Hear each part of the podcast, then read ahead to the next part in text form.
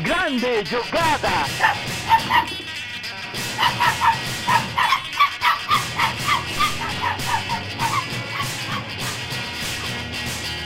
Autogol! Começou!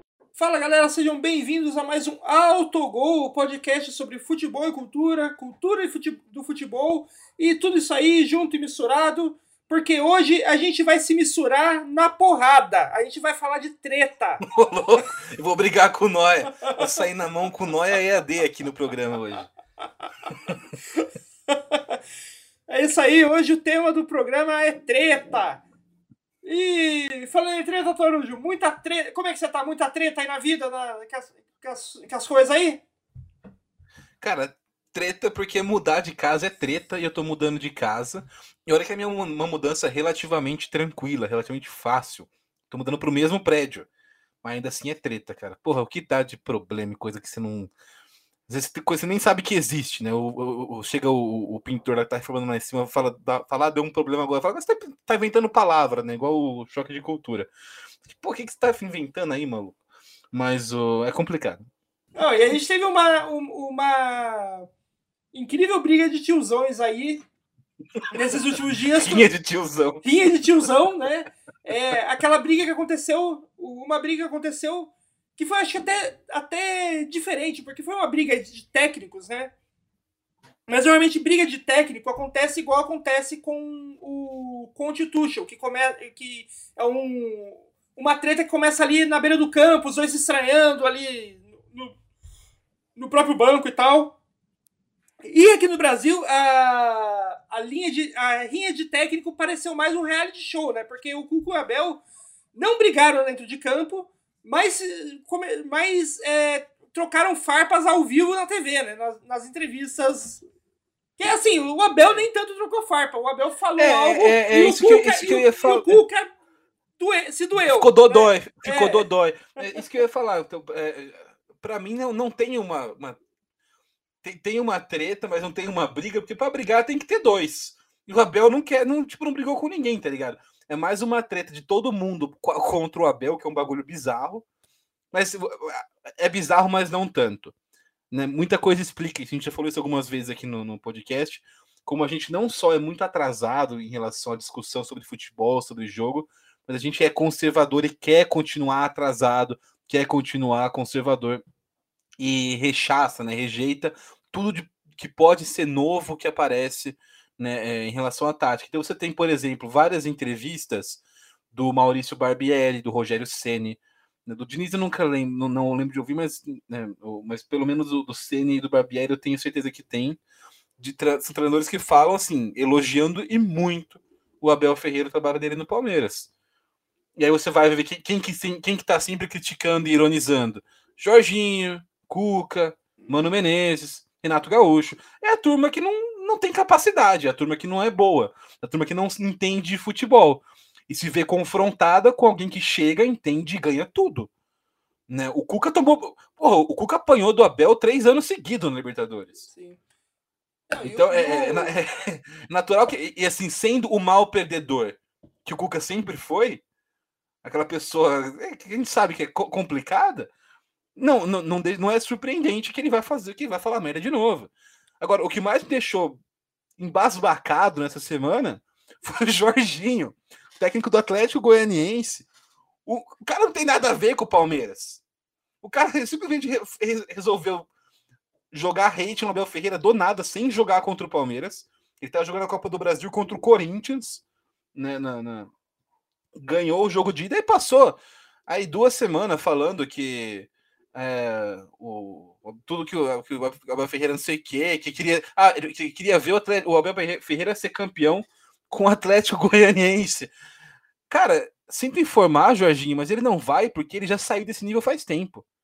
Né? Enquanto o Jorginho tá aí 17 anos no mercado como treinador e só agora tá fazendo um trabalho mais ou menos meia boca no, e é no Atlético Goianiense, esse é o auge da carreira do Jorginho até o momento, o Abel passou isso faz tempo. Então ele não vai treinar o Atlético Goianiense. Não, esse é, é, é, o, é, o, mesmo nível de. É o mesmo nível de sem noção daquela galera que fala, tipo, ah, o Guardiola ser campeão no Manchester City é fácil, quero ver se ganhar aqui no Vasco.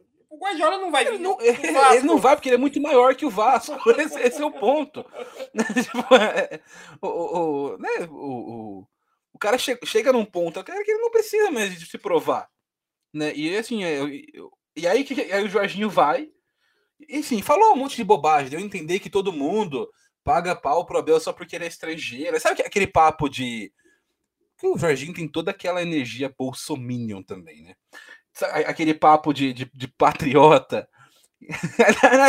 não energia. Uma vez ele, ele, ele chiou que a torcida do Palmeiras canta no hino nacional. Para quem não é de São Paulo, a torcida do Palmeiras canta Palmeiras, meu Palmeiras, meu Palmeiras, na hora do hino nacional. O que é coisa para mim de bobo. É coisa, de, é coisa de bobão. Mas beleza, tá no jeito dos caras, eles cantam o que eles quiserem. E aí o Jorginho deu uma entrevista reclamando que na época dele respeitavam-se os símbolos. Então, o nosso patriota Jorginho, com esse discursinho tosco, né? Tipo de, ah, eu sou a vítima de tudo, eles gostam dele só porque ele é português, e não sei o que, blá blá blá. O maluco foi, mano, tomou uma cachapada do Corinthians, treinado por um português, e assim, talvez se ele passasse menos tempo preocupado com Abel Ferreira, pensando no Abel Ferreira, e mais tempo treinando o time dele, ele conseguisse administrar uma vantagem de dois gols na Copa do Brasil, coisa que ele não conseguiu fazer. Né? É... Então a, a, gente tá no momento que, e assim, eu, eu tenho tido é, sempre, sempre aconteceu no Brasil, né? Mas assim, eu tenho tido menos paciência nesse, nesse momento que a gente tá hoje, porque, porra, é cansativo, cara. É um momento de puro negacionismo. E assim, agora você começa a deixar cada vez mais claro quem tá em qual lado. Eu não tô falando, tipo, já, tipo porque o Jorginho é Bolsonaro, tipo, nesse caso, foda-se, né, um pouco. Mas, tipo assim, a, a questão é, o cara é um conservador, é um negacionista, assim, ele, ele, em vez de treinar o time dele, entender futebolisticamente o que, que o Abel Ferreira tá fazendo, por que, que ele é tão elogiado? Por que, que o trabalho dele é superior? E é mesmo superior aos demais? Ele prefere ficar falando, ficar bostejando. Né? É... Então, sei lá, cara. É... E assim, eu tenho tido em todas as esferas da vida, nos últimos anos aí, paciência muito curta com negacionista. Né? Então, é, é... acho que não vale nem colocar o, o áudio do, do Jorginho, porque é isso, é um cara que falou besteira, nem jogou contra o Palmeiras. Tomou uma chapuletada depois de passar falando, passar se manter falando bobagem. Então, Noia, eu acho que o, o áudio do Jorginho precisa colocar, porque é só um Zé Ruel que ficou falando bobagem, depois foi uma chapuletada do Corinthians. Mas para situar bem o nosso ouvinte, é legal colocar esses trechos das entrevistas coletivas do Abel Ferreira e do Cuca depois do confronto entre Palmeiras e Atlético Unido na Libertadores. Primeiro você olha, repare que é uma treta muito entre aspas, porque o Abel não faz treta, ele faz uma análise do jogo. E o Cuca que ficou dodói depois com essa, com essa análise. E, e segundo, repare a diferença em como dois treinadores analisam é, o mesmo jogo, né? Ou se, se, é que dá para chamar que o Cuca fala de análise. O, Cuca é um treinador extremamente experiente, com muitos títulos. Uh, ele seguramente, quando vir este jogo, ele vai perceber que tinha muita gente por fora do nosso bloco, tinha sete jogadores, tinha por fora do nosso bloco, por fora. E tu tens que ter gente por dentro para poder atacar a nossa linha. Ele tinha o ponta, os dois pontas por fora, os dois laterais abertos, os zagueiros ainda por trás e, pouca, e poucos jogadores dentro do nosso bloco dentro do nosso bloco, tinha que ter mais jogadores dentro do, do, do nosso bloco. Isso foi para nós foi mais fácil de, de, de, controlar. Claro que nós com menos um Uh, nós como é que conseguimos atacar com uma equipa com a qualidade que ele tem? Ele sabe e reconheceu isso, que a equipa que ele tem este ano ainda é melhor que aquela que ele tinha o ano passado. Foi ele que disse, não, não foi eu. Um, e acho que quando ele vir o jogo vai, vai perceber que a nossa equipa foi muito competente, mas que há ali uma outra situação que ele podia ter aproveitado também. E quando eu vi o adversário jogar por fora, por fora, por fora, um, nós uh, conseguimos fazer uma boa parede e eu acho, posso estar enganado, eu acho que nós chegámos ao final do jogo com mais remates do que o nosso adversário. É mais fácil para o Abel pôr o Dudu para correr, marcar e pôr o Rony para marcar. Quando você tem característica de outros jogadores, eh, você não consegue fazer isso. Meu time não conseguiria fazer isso, porque meu time não é reativo. O meu time é proativo, ele, ele propõe o jogo. coisa que geralmente o Palmeiras não faz. O Palmeiras ele tem a bola longa, ele tem a marcação individualizada e joga no teu erro após a roubada de bola. Não tem um, um jogo saindo, jogando. Ou agora, quando você está vencendo, né, tudo que você faz é perfeito, é bonito, é maravilhoso. Se você sai no, no, pro vestiário escutar música na hora dos pênaltis e ganha, pô, vira moda. E se perdesse? Quando você cai seis vezes no mesmo canto e ganha, pô, é legal. Você lembra o Muralha que caiu seis vezes e perdeu? O que aconteceu? Quando você tem dois jogadores expulsos, não passa nada, porque a cabeça é fria. Mas não foram cabeça fria. Podia ter quebrado um jogador expulso. Se a derrota vem para eles nesse jogo, vocês estavam cobrando as duas expulsões, as seis caídas do goleiro no mesmo canto, o treinador que não ficou para os pênaltis, etc. E tal. Mas quando se ganha, é, é, tudo é perfeito. Parabéns para Abel, parabéns para o Palmeiras, boa sorte. Então, é, acho que dois pontos para falar, né? Tipo, a, é, muita galera, o, muita gente achou que essa fala do, do Abel foi uma fala meio provocativa para o Cuca, mas é, eu, eu acho que é, a, essa fala do Abel, em muita gente chegou até com tom, pode ter soado com tom provocativo, porque a gente, é, e fala a gente como torcedor e a gente até como imprensa, não estamos acostumados a ver técnicos realmente falando sobre futebol no pós-jogo. A gente está acostumado e espera ouvir aquelas é, banalidades, aquelas, aquelas declarações vazias de ah, o, os, os jogadores fizeram o, o, que, o que foi passado e a gente saiu aí com os três pontos e, e não tem uma análise real. E o que o Abel traz aí na, nessa entrevista dele é uma análise de jogo. Ele ele chega a falar. Ele até fala, tipo, olha, eu tenho certeza que o Cuca vai perceber isso na hora que ele for ver o vídeo. Por, porque é, fica bem claro que ele tinha muito jogador nas alas e ele podia ter. Tinha que ter colocado mais gente ali no meio para quebrar as linhas, que eu fechei tudo ali porque eu tava com dois jogadores a menos, né? Então. É, faltou faltou o, o, o, o time do Cuca ocupar melhor o espaço, né? Que é isso que o Abel tá falando. Que é, e, e como a gente não tá acostumado a ver técnicos falando de futebol de uma maneira técnica, de uma maneira é, real, assim, tipo, o que, é, o que é, até engraçado a gente falar que a gente é o país pentacampeão do mundo na Copa do Mundo e não está acostumado a ouvir técnicos de futebol falando de forma técnica sobre futebol. É até engraçado. Coisa de maluco. É. Coisa de maluco.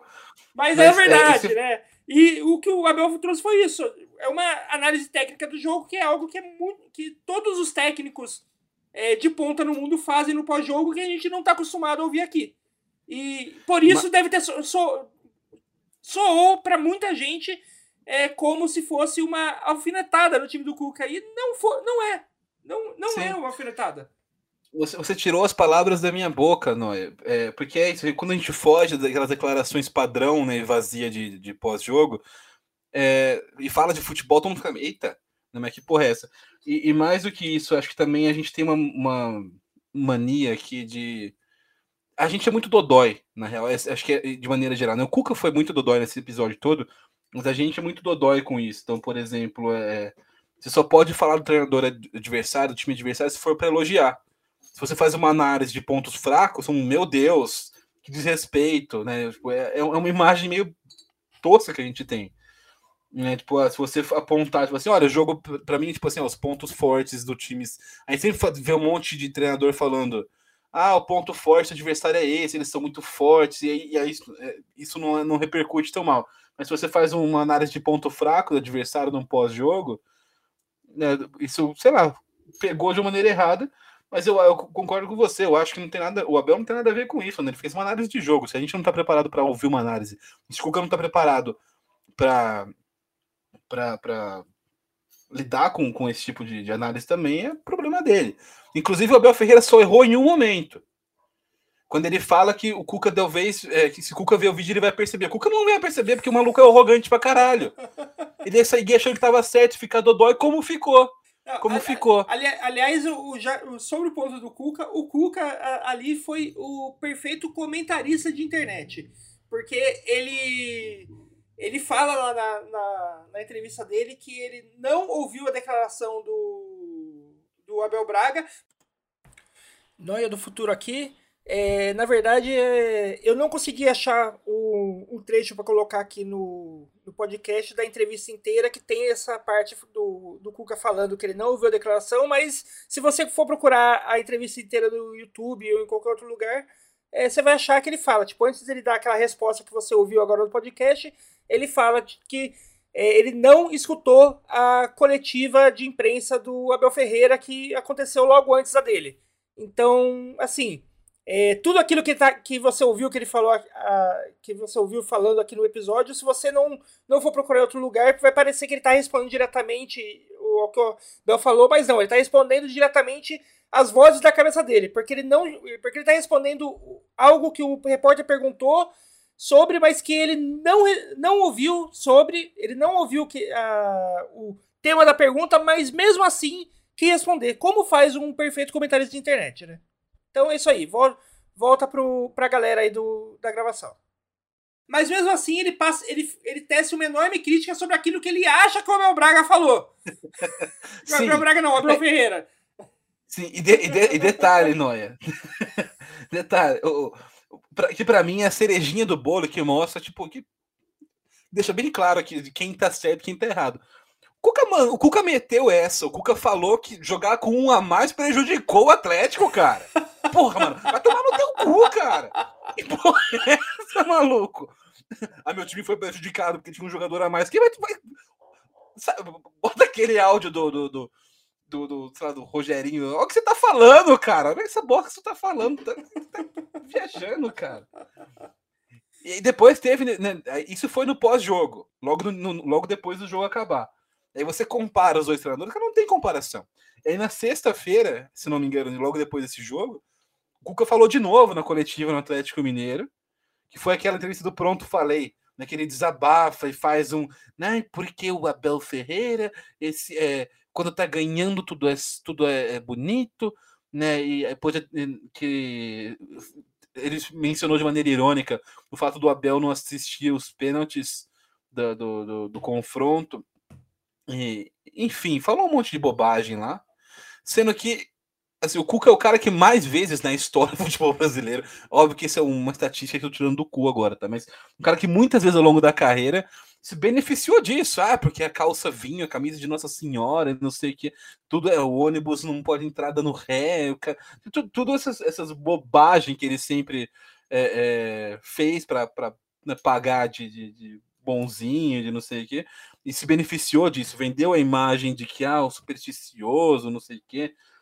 E todo mundo, quando ele, quando ele tava ganhando, achava legal, achava fofo, achava não sei o. Né, então, ele é a última pessoa do mundo que pode reclamar de, desse tipo de coisa. E essa talvez seja uma coisa também que eu não, eu pessoalmente, mas é tipo assim, é uma opinião pessoal minha. Eu não acho legal esse negócio do Abel não ver os pênaltis. Pra mim passa uma impressão meio errada de que, tipo assim, ah, o meu trabalho tá feito, tipo, sabe, agora é com eles sei, eu, eu, eu me sinto incomodado um pouco, mas talvez os jogadores, talvez não, com certeza. Os jogadores do Palmeiras não, eles não se incomodam, tanto, eles já sabem que esse é o perfil do Abel que ele faz isso. Então, é só uma opinião realmente pessoal minha, mas não dá para é, e, também e, criticar a maneira do cara é, fazer isso. E, e assim, é, se, o, se o Abel se sente que nos pênaltis, tipo, é, o, o, ele não vê o pênalti porque o trabalho dele ele tá feito, o, agora é com os jogadores, eu não tiro razão dele, porque, tipo, os pênaltis é justamente a, o momento. Do, quando o jogo vai para os pênaltis, é o, aquele momento que o, a instrução do técnico não vai adiantar de nada, não faz diferença nenhuma. É o, o, máximo, o máximo de diferença que o técnico pode fazer na hora dos pênaltis é a lista de, da ordem de, da galera que vai bater. Fora isso, Sim. não tem mais o que ele fazer. Não, não tem o não tem instrução. Não tem o que o técnico chegar ali do lado do goleiro e ficar tipo, ó, oh, pula no canto esquerdo. Gritando no, no, no, no na beira Até do porque se ele fizer isso, o cara vai estar no canto direito, né? É, tipo, não tem o que fazer. Imagina o treinador gritando, goleiro! Pula no canto esquerdo. Pô, aí fica fácil o batedor também. Ou não. É, pessoal... Ou é isso que eles querem que o batedor pense. E aí é, o cara pula no canto pessoal, pessoal, pessoal acha que disputa de pênalti de futebol é tipo aquele filme do Super Patos que o técnico grita é, formação em V, daí a galera faz o, a, a formação diferente lá pra fazer o gol. Não, não, não, dá, né? Não tem isso. Tipo, o técnico, no, o técnico na beira do campo quase tendo um ataque cardíaco a cada pro, cobrança, ou ir no, no vestiário ouvindo música, é, assim, de forma. Não falo de forma emocional, mas de forma materialística, de forma prática, é, tem o mesmo efeito. A única, a, a única diferença entre esses dois casos, da forma prática, é que o cara ali no meio do, do, do, do gramado, vendo, que tá, vendo cada cobrança, tem maior probabilidade de ter um ataque cardíaco no meio do jogo. Sim. É, é, isso, é, isso é muito bom. É, é, é, o que eu falei, eu não acho que, né, obviamente, não interfere em nada. Eu, eu não gostaria, se eu não seria tão tão confortável se eu, se eu fosse jogador e o treinador não, não visse batendo pênalti. É. Mas, mas é um bagulho, tipo, que não, não, é como não tem interferência nenhuma no resultado da disputa de pênalti. É, e, e uma coisa que eu. Que eu só para finalizar, pra finalizar é, essa, essa história aí, o Cuca, é, no começo. Não, não, não lembro se. Não vi se foi, foi hoje ou se foi de ontem essa matéria. Mas o Cuca deu uma entrevista meio que é, finalizando essa treta que ele. que ele mesmo começou. essa treta que ele mesmo começou. ele começou, né? ele alimentou e ele concluiu. É. Finalizando essa treta, que ele, que ele chegou.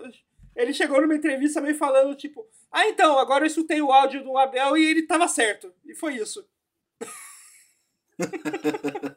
ele viu que não. Acho que ele, ele, ele mandou aquela da sexta-feira, né? Aquele, aquela do pronto, falei, e falou. Né, pronto, é, agora, agora, tipo, a galera vai, vai surtar, não sei o que. Porra, por ter feito o contrário, todo mundo achou ele ainda mais imbecil, né? Se tinha como. Acho que foi meio que um, um desafio. Será que eu consigo falar mais merda em cima dessa merda que eu já falei? Ele conseguiu. Parabéns, Cuca. É, e daí, e daí no, junto com o Cuca, né, o, o, teve o Jorginho, né, que, que, que... O Jorginho é um cara que, que a, eu tenho a impressão de que ele tem, tipo, uma treta pessoal com o Abel Ferreira, porque ele, sempre que ele tem um mínimo de desculpa, ele vai lá falar mal do, do Abel. É, eu não sei se é, eu não sei se é xenofobia, se é uma certa xenofobia, ou é só algo pessoal, sei lá, ele acha que o o Abel, sei lá, a, a mulher dele, a mulher dele olhou, deu um, um olhar 43 pro Abel no jogo, o cara pegou ar, alguma coisa assim, sei lá o que aconteceu. Freud explica, uma pura obsessão, né? Não faz sentido nenhum, é só. O maluco é obcecado pelo Abel, e é. tipo, essa maneira dele de, de expor isso. É, e daí, tipo, toda vez que, tem, que acontece alguma, alguma é, entre muitas aspas, polêmica com o Abel, tá lá o Jorginho falando merda, falando sempre a mesma coisa, que é tipo, ah, vocês supervalorizam o. Vocês supervalorizam o Abel. É difícil, difícil supervalorizar um cara que ganhou tudo, que disputou praticamente. Como que você supervaloriza um cara que só ganha? pois é. O... Para fechar isso, eu só queria pontuar um negócio também, que é sobre esses assuntos todos é ensurdecedor o silêncio de Renato Gaúcho. Como que ele não falou nada, cara? Como que não apareceu uma frase do Renato Gaúcho nessa polêmica toda, todo mundo contra o Abel, dele falando. Eu fiquei, cara, a qualquer momento vai aparecer o Renato Gaúcho falando, né? O Abel não sei o que, né? E, caralho, surpreendentemente não apareceu. Então, inclusive, queria fazer um apelo. Se você sabe, se você tem amigo do Renato Gaúcho, sabe se ele tá bem, se ele tá. como é que ele tá, para se manifestar, porque o Renato Gaúcho que eu conheço não conseguiria passar essa sem manifestar a sua opinião né, imperdível sobre o assunto, sobre a confusão do Abel Ferreira. Então, é, fica aí o apelo. Né? Onde está Renato Gaúcho? É, deve estar deve tá, deve tá treinando o time da Van.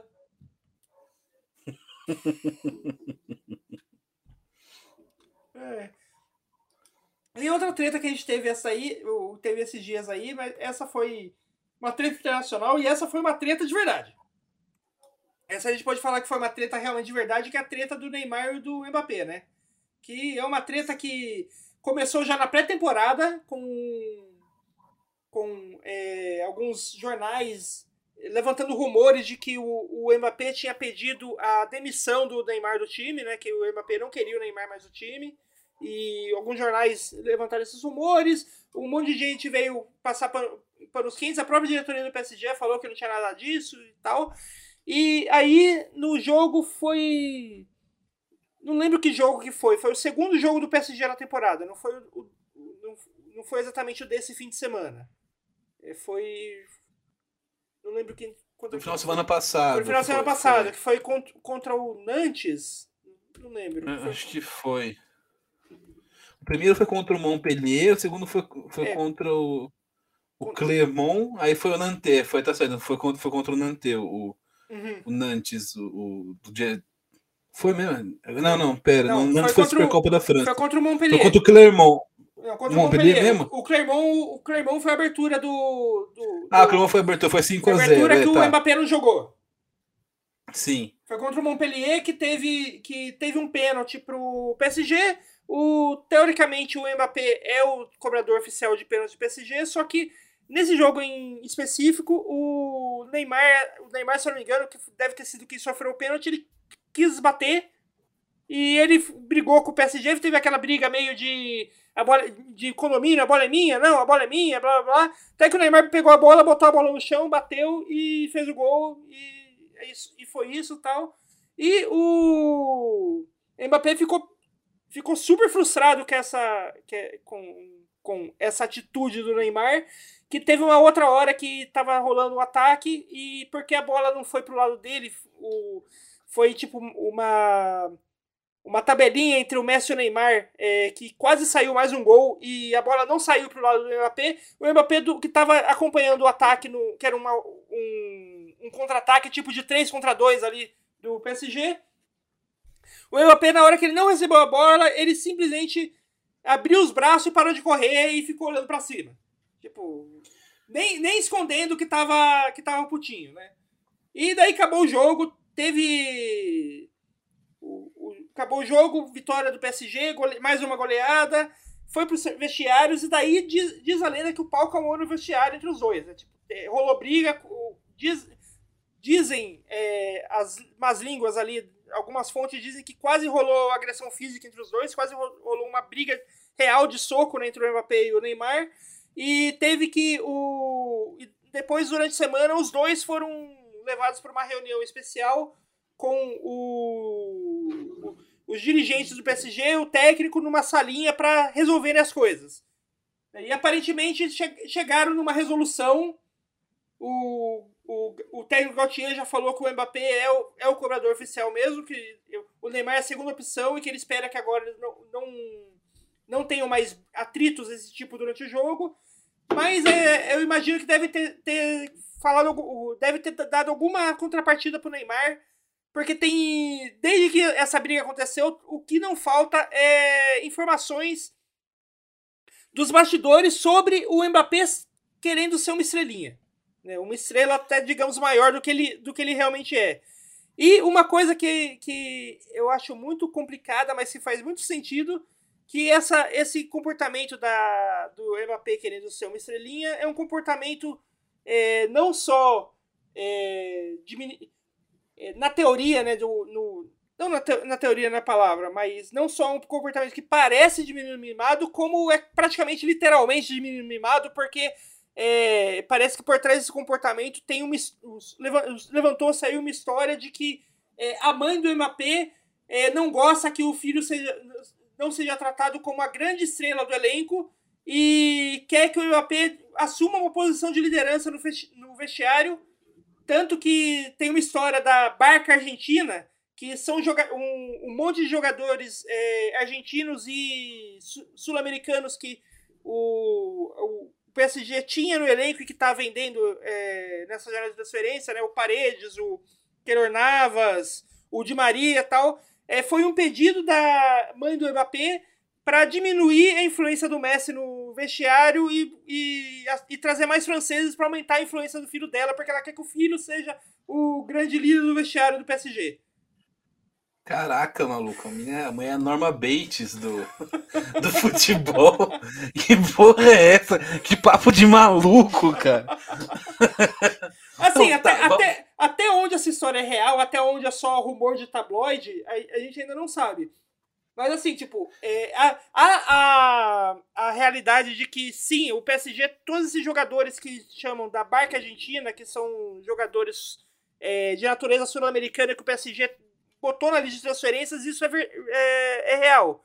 Mas até aí, tipo, até onde é, o, é pedido da mãe, da mãe do, Mbappé, da, do Mbappé e da mãe dele, vai se saber, porque todos esses jogadores são jogadores que já não eram aproveitados do time mesmo. Então, tipo, não é absurdo nenhum eles estarem, eles, eles estarem é, ali para venda, o, o, time ter colocado eles abertamente para venda, porque já não eram utilizados nem mesmo pelo técnico anterior, pelo Pochettino, eram muito utilizados. E o Gautier já falou que não contava mais com eles, né? Então, não é um absurdo esses caras estarem à venda também. É, é, é assim, tem, tem muita coisa que a gente começa a. Que dá para pontuar dessa treta toda. A primeira delas, a gente já falou, a gente fez, falou sobre essa treta Mbappé Neymar antes nesse, no, no, podcast. Porque quando a, a gente estava no começo de temporada, naquela, naquela época, né, meio pré, pré-pré-temporada, em que saíram rumores de que o PSG ia querer se desfazer do Neymar e não sei o quê, já tinha muita, algumas informações de que era um pedido do Mbappé. Né, na, na, renovação de contrato dele, tipo, de que havia uma pressão extra-oficial do Mbappé para não ter mais o Neymar no elenco. Né, isso foi, acho que o jornal foi, foi o Marca, ou foi o Asa, não qual, qual dos dois que foi que trouxe essa informação de bastidor do Paris Saint-Germain. E aí chegou o Gauthier e falou que não, que o Neymar era um cara muito importante para o time dele, tipo, que não ia negociar o cara, meio que botou né, um, uns panos quentes nisso aí. E aí vem essa, essa, essas demonstrações públicas de. Para mim, muita gente fala assim, né, tipo, ah, se você. Muita gente contando uma história parecida, talvez ela seja verdade. Pode ser, mas isso não quer dizer nada. Agora, quando o próprio Mbappé aparece em algumas demonstrações públicas de ser esse. Dá pra dizer, esse merdinha mimado que ele tá se mostrando ser, né? É, cara, eu, te, se, eu, se eu era um pouco mais cético antes, já tendo a olhar para esses, esses rumores com, com outro olhar, né, com um olhar diferente agora. De, porra, o maluco no, no, campo, mano, virou as costas para jogar coisas de, de, de, Juninho, tá ligado? E assim, Juninho besta, de, de, de mimado. Né? Então. É, não, não, é, eu... não, é, não é coisa de Juninho Pernambucano, é coisa de Juninho Paulista. Mano, depois dessa intervenção Mas então eu acho que esse, esse, é o primeiro ponto. Né? Tipo assim, a gente já tinha essa, essas tretas acontecendo. Inclusive naquela época, a gente falou, o Neymar é um muito mais jogador do que o Mbappé. Se eu tivesse, e o Felipe, você falou também, você, né, Noia, se tivesse que escolher um dos dois para montar um time ao redor dele, escolheria o Neymar facilmente. E tá aí o autogol mais uma vez sendo vanguarda aí, no, trazer a, o, na época que na época que poderia ser motivo de cancelamento falar que o Mbappé era superestimado, hoje tá o Twitter inteiro falando. E, e, e assim, aí eu também é uma, uma, uma opinião minha, não, uma opinião baseada no comportamento do Mbappé nos últimos anos e nas entrevistas que ele tem dado mas eu sinto um cadinho de xenofobia dele com os sul-americanos também em alguns momentos, a maneira com, com esse ar de, su, de, superioridade com que ele. Não sei se é verdade que a, a Norma Bates, Norma Mbappé, ela fe, é, é realmente está, que, que ele seja líder que é esse nível sul-americanos do elenco do Paris Saint-Germain, mas que é, ele tem essa visão de europeu colonizador superior e, e tudo mais, né, do, do, em relação às sul-americanas, isso já, já ficou claro algumas vezes. Né? Ele falou aquela bobagem da, da de, de, de, seleções uma vez. E... Não, é, aliás, aquela, aquela bobagem que ele falou das seleções de que a, eliminatória do, da América do Sul era fácil, difícil era se classificar na Europa, foi tão, foi tão bobagem, mas tão bobagem que até os comentaristas da Europa mandaram ele calar a boca parar de falar bobagem. Sim. né? Tipo, os malucos, pô, os malucos jogam com, com, com, Estônia, tá ligado? Com as paradas, né? Enfim. Né? E, e, e, e aí tá pontuando também sobre a questão de pênaltis. Que para mim, e assim, eu ouvi essa informação de. Tipo, esse, não é informação, não, vai, esse rumor de que essa, esse negócio do Mbappé ser batedor oficial de pênaltis também foi um pedido, uma exigência do, do, da Bonitinha na hora de renovar o contrato. E eu não duvido, porque ele não é nem o, ter, nem o segundo melhor batedor do PSG de pênaltis. O Neymar tem, mais, tem 90% ou mais de aproveitamento cobrando de pênalti. Não, se você, se você pegar do time, do time titular, dos jogadores que normalmente são titulares do PSG, o Neymar, o Messi e o Verratti estão pelo menos esses três estão à frente do Mbappé como, como melhores batedores de pênalti. Pois é. E, e então, tipo, para mim, de novo, também mostra né, esse é, o fato dele no jogo, na frente de todo mundo, dar chiliquinho, querer bater o pênalti a todo custo. Porra, beleza, tu é batedor oficial, é super comum em times ter oficial. De vez em quando, cara, tipo, alguém quer bater, o cara fala, mano, vai lá, bate, tá ligado? Tá, tá, tá confiante, tá com vontade, bate. E. Tipo, tu, de novo, é, é um rumor, né? Ah, que, que, foi, que era questão de contrato e tal, a, ele ser batedor oficial. Mas aí você pega o fato dele não ser o melhor batedor do Paris Saint-Germain e, e, ter sido confirmado pelo Gauthier como, como batedor oficial.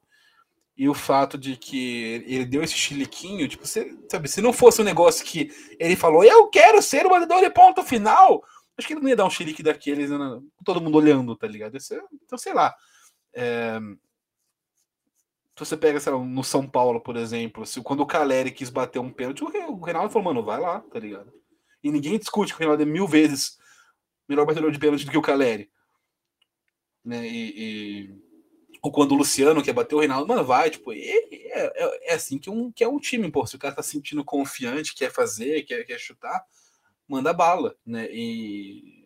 Então, toda essa postura do Mbappé, não dá para dizer que confirma, mas, porra, casa muito com todos esses rumores, e não, não, a gente tá falando só de rumor de tabloide, são alguns jornais um pouco mais. Alguns deles são, são mais respeitados, relevantes. Né? A gente tá falando que é o The Sun falando essas paradas, né? Tipo, não é... Então, sei lá, cara, é, é uma situação complicada. E, assim, nessa toada, eu acho muito difícil que o Mbappé vá, vá atingir todo o potencial técnico que ele tem, porque isso faz parte da, da percepção que você tem de você afeta muito também com o, o, seu desempenho, né? E, como você é, lida com, com adversidade, com crítica. Pô, quem que vai contratar, tipo, vai, um, um cara depois desse. desse... Ah, tipo, sabe, é, é, antes o cara tipo, era, era o sonho de todo mundo, de, o sonho de qualquer, de qualquer time ter o Mbappé, porra, vai falar assim, ah, se, se, dependendo do time, claro, é óbvio que qualquer time pequeno querer ter o Mbappé, mas tipo assim, entre os times de ponta do mundo, porra, será que vale a pena o esforço, tipo, a grana, mas uh, o, o desgaste, não sei. Ele, ele, vai se colocando numa situação que ele não estava antes. É um cara que tinha toda a opinião pública a favor dele. Na França e fora da França. É, você, você se pergunta quem que vai contratar você. Não, não, eu tô. Eu tô Você. Não, eu tô, eu, eu, eu tô vendo muito o Mbappé caminhando para para tipo o PSG tem o, o, o, PSG fez uma, uma operação é, milionária quase bilionária para renovar o contrato com ele. Eu tô vendo essa coisa caminhando para o PSG ser, vai ser obrigado a se livrar do, do Mbappé já nas próximas talvez até no fim dessa temporada, tipo, na próxima janela de transferência de verão, na janela de 2023. E o Mbappé, sei lá, tipo, ele, ele tem o tipo de. Ele é o tipo de jogador que eu acho que ele vai parar no Manchester United. vai mesmo. eu acho que ele vai parar no Manchester United. Mas eu acho que vai. E, e, provavelmente por um preço menor do que o Real Madrid queria pagar na transferência, que o PSG não aceitou e, e fez o que fez para renovar. Olha, eu, ve, eu vejo isso acontecendo, né? Posso dizer que não. Mas, e mais uma vez, cara, o autogol vanguarda aí, né? A gente já, já né, falando do Abel, falando do, dos treinadores brasileiros, falando do, do, Neymar, do Mbappé, então acho que porra, tá, tá mais que comprovado que ouvir o autogol é Inclusive, assim, oh, porra, Abel Ferreira é bom, Neymar é bom, porra, não, não são vanguarda difícil, mas você. Embora já acho que a gente, a gente bater de frente com o Mbappé na época que ninguém fazia isso, já, já, foi, já foi corajoso e ousado de nossa parte. e falamos com tranquilidade. Mas um, acho que o mais fora da curva que a gente pode dizer que a gente previu foi esse bom começo do Arsenal na Premier League. O que, é isso, cara? O líder, o líder isolado na Premier League é o Arsenal. líder isolado 100% e jogando muita bola com o, o que eu, com exatamente o que eu falei aqui, que o Gabriel Jesus ia chegar lá para ser o melhor atacante que o Arsenal tem desde o Van Persie. E tá sendo. É.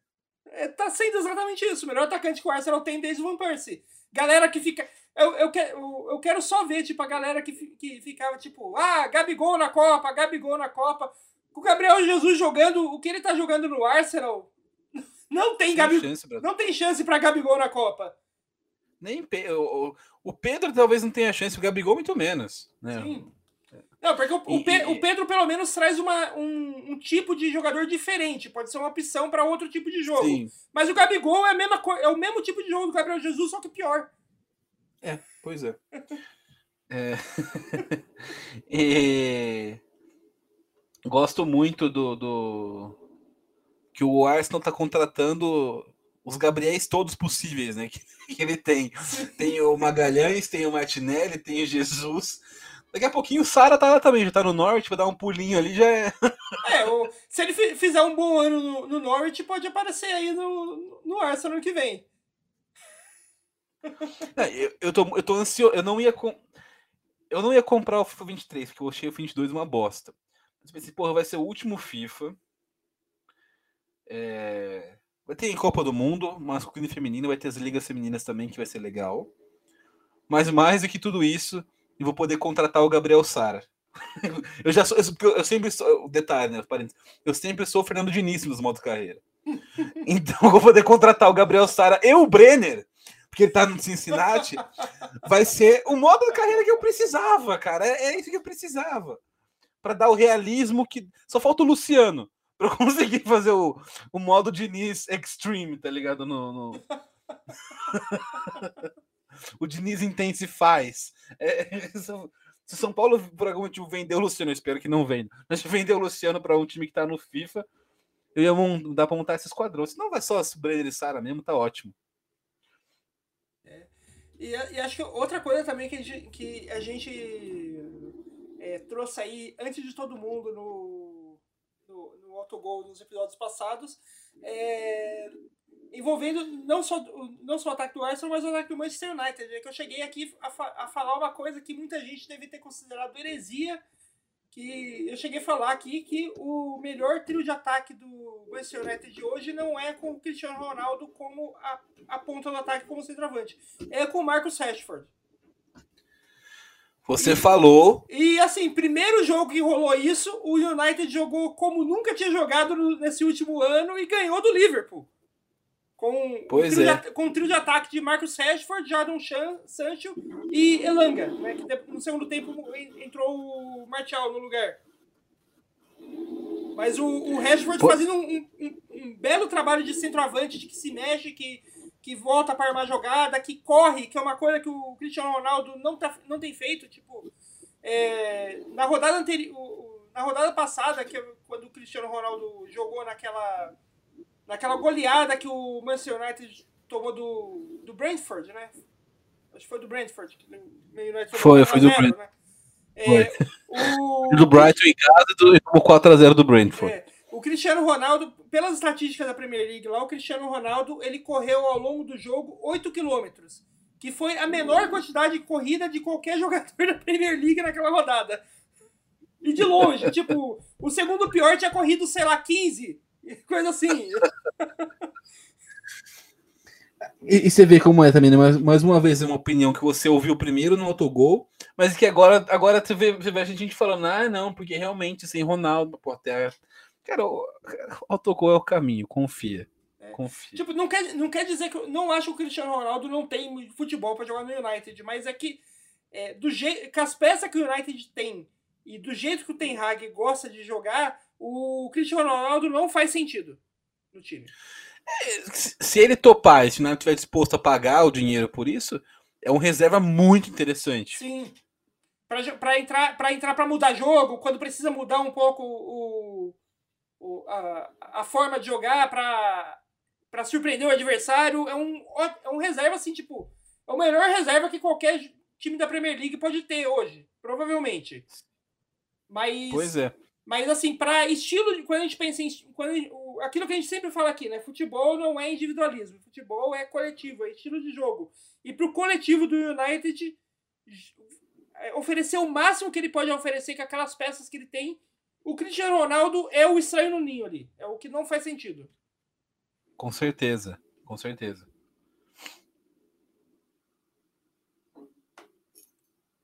É, E já que a gente tá falando de estranho no ninho, vamos só para fechar esse, esse episódio de treta, silêncio meio dramático, né? só para fechar esse, epi- esse episódio com a Eu, não, mas eu peço desculpa, não, é porque você, você falou tudo que eu poderia falar, e eu sei que você sempre espera que eu vou fazer um discurso, porque eu sempre faço um discurso. É, é, eu, preciso é, é, admitir que talvez quando eu não faça um discurso, eu falo só, porra, pode crer. Se eu faço só isso, eu posso quebrar suas pernas, então desculpa por não, não fazer o tradicional discurso altarujo. Só, só para finalizar com uma treta, é, vamos falar uma coisinha que, é, que é, é treta da Premier League. O que, que foi aquela discussão entre o Tuchel e o, e o Conte? Foi muito engraçada. Não, eu, Cara, eu o- gostei. eu- o, o, o que eu, o que eu adorei aque- daquele, daquela, daquele jogo lá, uma, uma coisa que, eu- que provavelmente vai virar meme, é, essa, esse, esse pedaço, que eu não sei se você viu que o, o, o Richardson lá no meio da discussão, o juiz estava procurando o, o, o Tuchel para dar um para expulsar ele de campo. O no meio da confusão tal, o Richardson foi lá, tipo, apontou pro juiz aonde estava o Tuchel tal. O, Tuchel, o juiz chamou, o Tuchel veio, o juiz deu cartão vermelho. Daí o Richardson olhou pro Tuchel e falou: Pô, cara, que merda, hein? deu aquela de, pô, expu- expulso, que, que droga, hein? foi muito bom, foi muito bom. Essa treta, ela, se, você, se você fizer tipo, um frame a frame dela, tem várias pérolas, tipo assim, eternas. né, Nesse, nesse... O momento do, do cumprimento de mãos que o Tucho tenta arrancar o braço do Antônio Conte com um aperto de mão é muito bom também, cara. Isso, isso tá na história, tipo assim, com certeza top 10 melhores momentos e- da história da e- Premier League. Não, e, e, e depois na, na coletiva o Tuchel tentando botar panos quentes, falando que ah, foi coisa de jogo, eh, não tem nenhum inimigo aqui e tal. E o Conte na coletiva falando, tipo, ah, ele teve sorte que eu não, que eu, que eu não, não encontrei ele no, depois do jogo, porque é, passar um, um rodo nele pra ele cair ali era o mínimo. E, são, e são dois tipos bem esquisitos, né? Cada um à sua maneira. São dois caras bem estranhos. É, tipo, acho que é o último tipo, a última treta que eu esperava ver de técnico de rinha de tiozão quase saindo na mão era o Tuchel e o Conte. Você fala, porra, né, o, sei lá, o Mourinho e o Klopp, porra, o Klopp é um cara do- da paz, imagino, tipo, é possível. O Tuchel e o Conte é- tem, tem um fator aleatório que é muito bom também, né? Muito completamente inesperado. Isso que tornou tudo tão, tão maravilhoso. Eu, tô- eu sou muito feliz por estar assistindo aquele jogo ao vivo, poder ter visto tudo aquilo. né? É tipo o constrangimento do, do, do Oscar com o Will Smith ano. Pô, fala, cara, eu vi aquilo. Tipo, eu fiquei constrangido ao vivo com milhões de pessoas. Né? E, tipo, foda-se quem tá certo e quem tá errado. Eu gostei, eu participei daquilo, tá ligado? Eu não sei qual foi o, o estopim, por quê, por que tudo aquilo aconteceu. Mas é, ninguém tá certo e, são dois caras. Agora, se eu fosse apostar em alguém, embora o Conte tenha esse ar meio. Porra, mafioso, né? Tem, tem essa cara meio de. Uma, uma vibe que, uma- que, que o Putin tem um pouco, que é um cara meio violento, da, você, brucutu. Eu, eu acho que eu apostaria no, numa- no, no quebra-pau no Tuchel, cara. Porque o Tuchel ele tem cara de maluco. E já dizia o seu Madruga, né? Ele, os loucos têm a força dos loucos, né? Que você pode ter toda. Você pode ser um cara super forte, mas com o louco tu vai perder na porrada. Quem é o cara com mais cara de maluco do que de louco do que o Tuchel? Não tem. Então eu acho que eu apostaria no, no, na força dos loucos o Tuchel caso realmente saísse um quebra-pau ali. Aliás, o, pra, pra cara de, de nervoso lá do Conte, ele tem a favor dele o fato dele ser um tiozão italiano. Porque tiozão italiano tem só dois tipos de rosto, né? Ou ele parece mafioso, ou ele parece o Gepeto do Pinóquio. Eu não esperava a conclusão com o Gepeto. É, porque se você for ver o treinador italiano, né? Tipo, o Conte parece mafioso. O, o Sarri parece o Gepeto. O. O. o... Caralho! A gente tem que fazer essa thread no Twitter. Treinadores italianos, Gepeto ou mafioso, e classificar todos eles, botar em.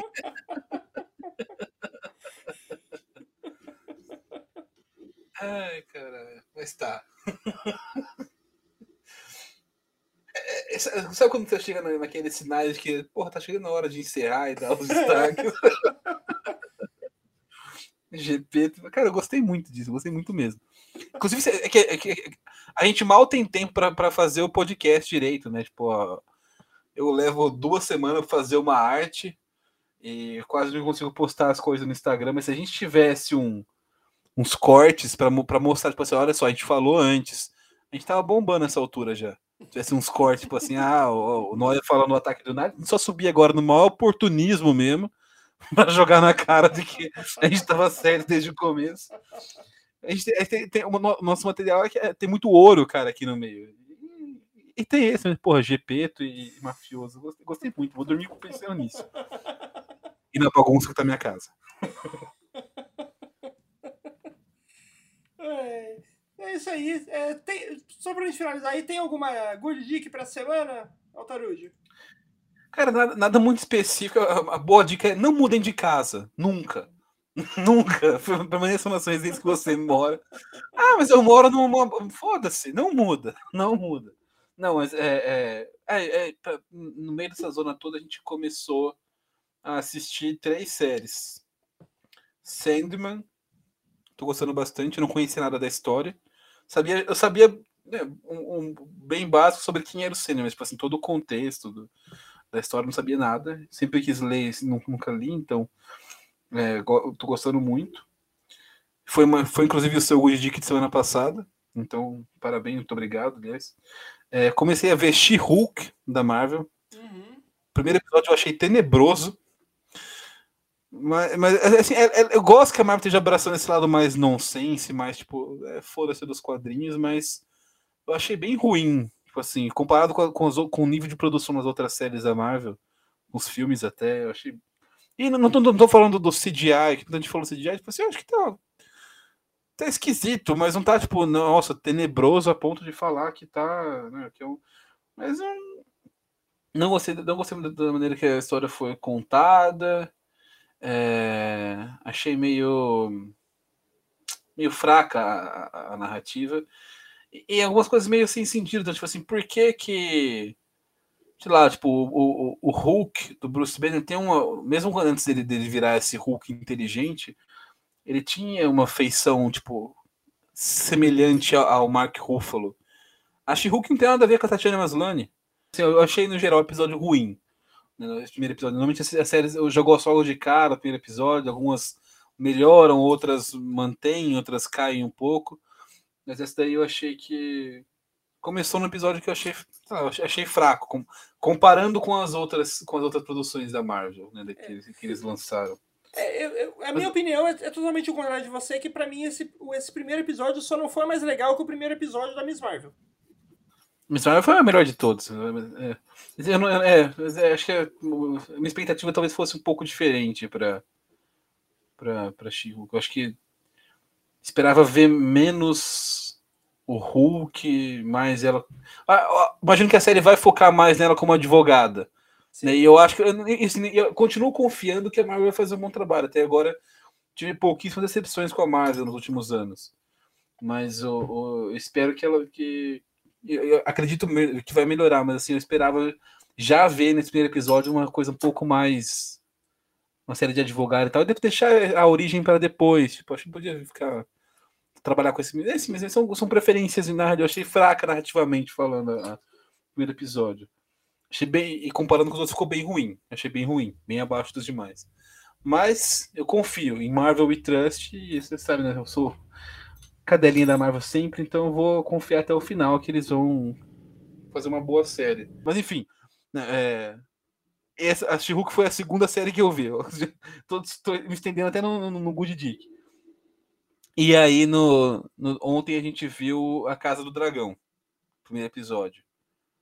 Esse, esse eu já gostei mais. gostei de alguma, algumas coisas, é, especialmente. Eu gosto muito que a, fra a, frase de abertura, né, que Casa Dragão se, passa entre o, a conquista do Aegon, que unificou os sete reinos em Westeros, até e, e, entre isso e entre o, o, Game of Thrones. E eu gosto que logo na abertura eles falam 172 anos antes de Daenerys Targaryen, mostrando que, porra, apesar de muita gente, sei lá, chorar, ela, a Daenerys ela é muito foda, tá ligado? Tipo assim, ela virou um marco temporal de Westeros assim como você tinha, tipo, usava a conquista do Aegon como referência para contar o tempo, o fato deles contarem, tipo assim, isso, isso é 132 anos antes de Daenerys, mostra que ela, ela, é tão foda quanto o Aegon. Não, e, no mínimo. E, e assim, no, o, em marco temporal, se você pensar, é, é realmente importante, porque, tipo, é, assim como o Aegon foi a ascensão dos Targaryen, da, a ascensão da família Targaryen, a Daenerys é a última dos Targaryen, é ali que morre. Então, tipo, começou no Aegon, terminou na, na, Daenerys. Essa é a história do Targaryen, não tem mais. Também gostei nesse episódio ainda sobre a Daenerys que eles dão uma, um contexto quando o Viserys I, que é o rei de Westeros, né, no momento que a série tá agora, fala para a filha dele, para Rhaenyra Targaryen, o segredo que é passado de rei para rei. Porque o, o livro Fogo e Sangue, que é onde foi baseado essa série, ele não tem esse tipo de detalhamento, porque no contexto do livro foi tipo assim, um mestre da cidadela que escreveu o livro, e ele fala, tipo, o que ele, o que ele, ele relata o que ele vê enquanto, o que ele estudou, o que ele sabe enquanto é, acadêmico. Mas essa parte tipo assim, dos diálogos e, e, essa revelação que ele faz de que o Aegon teve um sonho, né, assim como a não lembro o nome de qual foi a Targaryen que teve um sonho antes, quando ele saiu. Os Targaryen sobrevivem, uma das poucas casas que sobrevivem à destruição de Valíria, porque uma Targaryen teve um sonho que Valíria ia ser destruída e eles fogem para a Pedra do Dragão antes de ser destruída. E é por isso que os Targaryens resistem à queda de Valíria. E, e eu gosto muito que, que tipo assim, eles resgataram isso, né? Falaram tipo assim, o, o Aegon também teve um sonho, e ele teve um sonho de que, tipo, um dia ia, ia ter uma guerra, tipo, começaria com um inimigo foda lá além do norte, e para poder sobreviver era preciso que tivesse todo mundo unido, unificado, e é por isso que ele unifica, além, de, além das razões políticas e tal, os sete reinos. Então isso eu achei bem maneiro também, eu gostei bastante. Eu fiquei animado com o potencial da, da, da, da série. Eu... É isso aí, galera! Semana que vem a gente tá de volta. Um beijo e até a próxima. Caralho, deixa eu falar tchau, só, só falou, mandou até a próxima mesmo.